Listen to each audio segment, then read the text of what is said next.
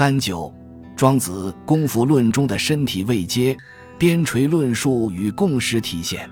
若跳脱庄学不应提及形骸躯壳的成见，便能了解庄子固然强调真宰真君，却仅是标举生命中的主从先后，并非否定行躯参与养生之主功夫的可能。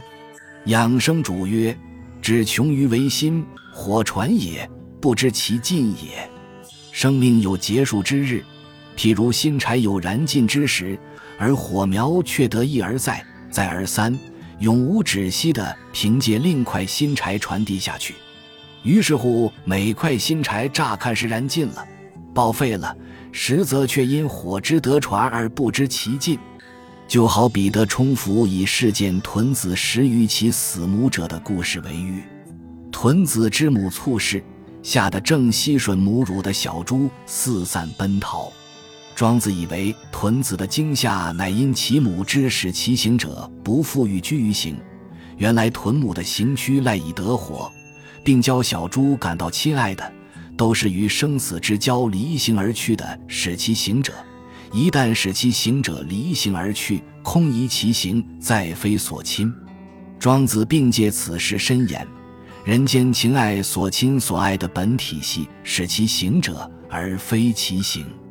分明然尽而不知其尽，生死历历，自当经俱如屯子，悲痛如子来将死还妻的妻与子，或如老妻方死翘悄然随而哭之的庄周，说生饿死，故人之常情。庄子却说这是人之魅惑，是遁天背情的无须哭之哭，是年少遭乱流落他乡。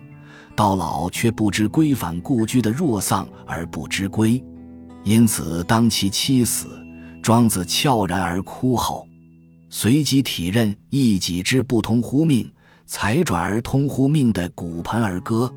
庄子所以如此不近人情的躬身实践善妖善劳与死生无变于己，一则是认为行躯生命随着气之聚散而有生死，正如四季更迭般的自然。一则源于庄子反复质疑之生命观，所谓不知其尽，有害形而无损心，不见其所丧，心未尝死，死生为一条，不以新柴的燃尽为火苗的灭绝，不以形体的死亡为一己的终点，主张心神不死，灵魂恒存。庄子并以真载真君称为人之心神灵魂，非彼无我，非我无所取。是亦尽矣，而不知其所为始。若有真载，而特不得其真；可行以信，而不见其行；有情而无形，百骸、九窍、六脏，该而存焉，无谁与为亲。汝皆说之乎？其有斯焉？如是皆有为臣妾乎？其臣妾不足以相治乎？其弟相为君臣乎？其有真君存焉？如求得其情与不得，无益损乎其真？其物论中以真相对假，更断言以信有情，如求得其情与不得，无益损乎其真？以无可置疑的口吻，肯定不得其真，不见其行之心神的存在，即便真在。真君因无形可见、无证可循，而遭世人质疑其真实性。庄子却认为，无论人之心神或者灵魂，此真正的我是否有形可见、有情可察，其存在之真实性都不会因此减损分毫。庄子并以君、宰、治、行、识等字眼状写此真，因庄子认为，形体之百骸、九窍。六脏本当为心神、灵魂，即真正得我所主宰、治理、行使。生而为人，只要愿意贤其自取，都能涵养此生之主，让真宰真君确实君宰己身，使有涯之生得以真治形如槁木、心如死灰等人本堪造之境，不放任心神臣服于耳目之官等行躯之嗜欲，而陷溺于喜怒。哀乐虑叹变、直、摇、逸、起、态等诸般负面心灵样态当中。若说火之传递有待于心柴、真君、真宰，则需假于异物，托于同体，方可投身于世。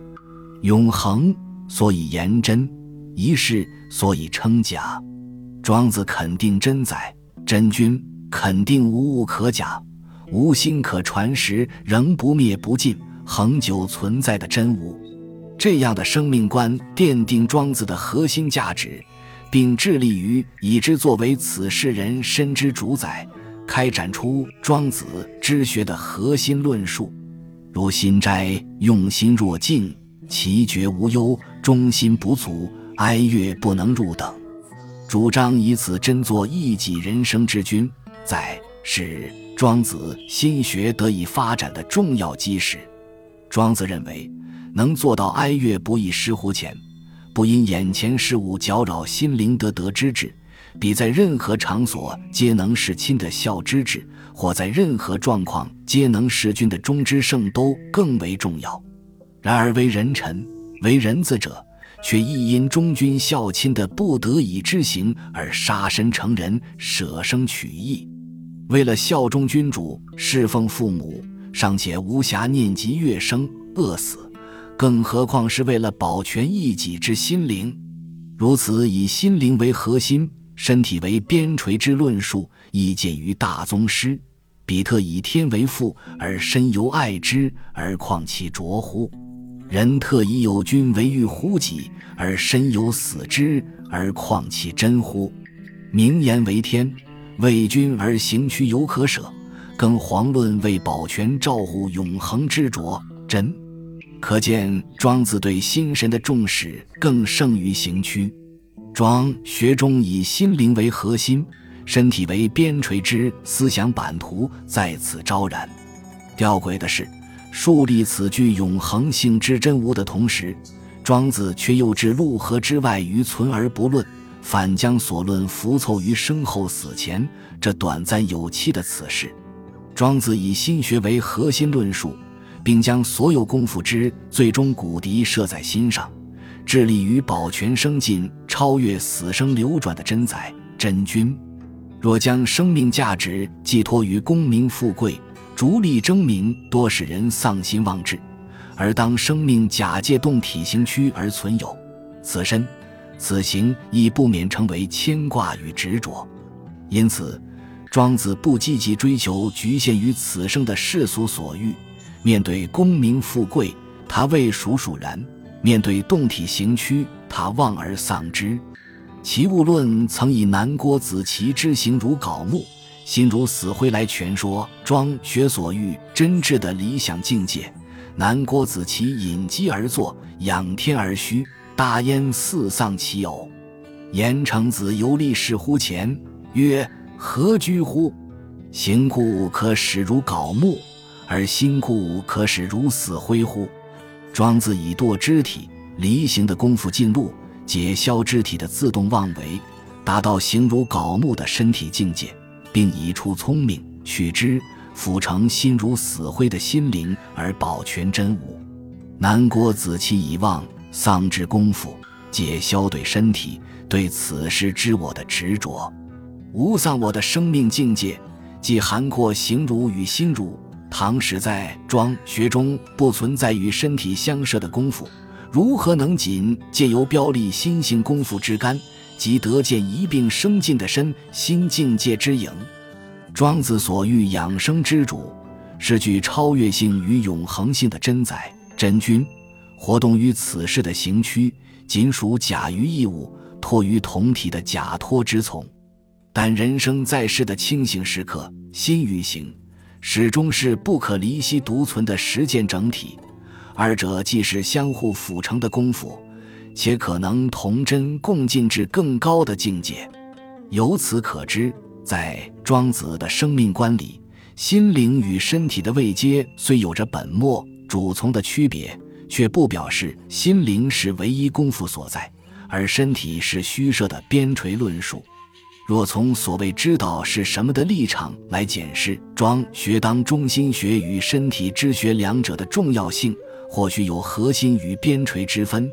然一旦从知道怎样做的研究向度出发，试图将庄子的核心价值落实于生活，则形如槁木与心如死灰集成一次到位的实践功夫，是从来一体的日常修行，更是有朝一日将同时朗现的生命境界。承上所述，以督为督脉来理解原督以为经，它可以涉及督脉，而无关炉火修炼。亦迥异于吹吼呼吸、雄鹰鸟身等刻意篇中庄子名言不为之事。它可以关乎形体，却以心灵境界为骨笛，意在心境的真声，而待身体的技能与功夫来辅助；或待心境真声后，身体境界亦随之自然升进，既不为庄学不刻意，不道隐，不一生之本色，且符合常因自然，因其固然之大旨。无需另谋别字与意解，有益于行，有益于生，不仅未乖，反更相契于不刻意而高，不道隐而瘦，坦然无极而众美从之的庄子。本集播放完毕，感谢您的收听，喜欢请订阅加关注，主页有更多精彩内容。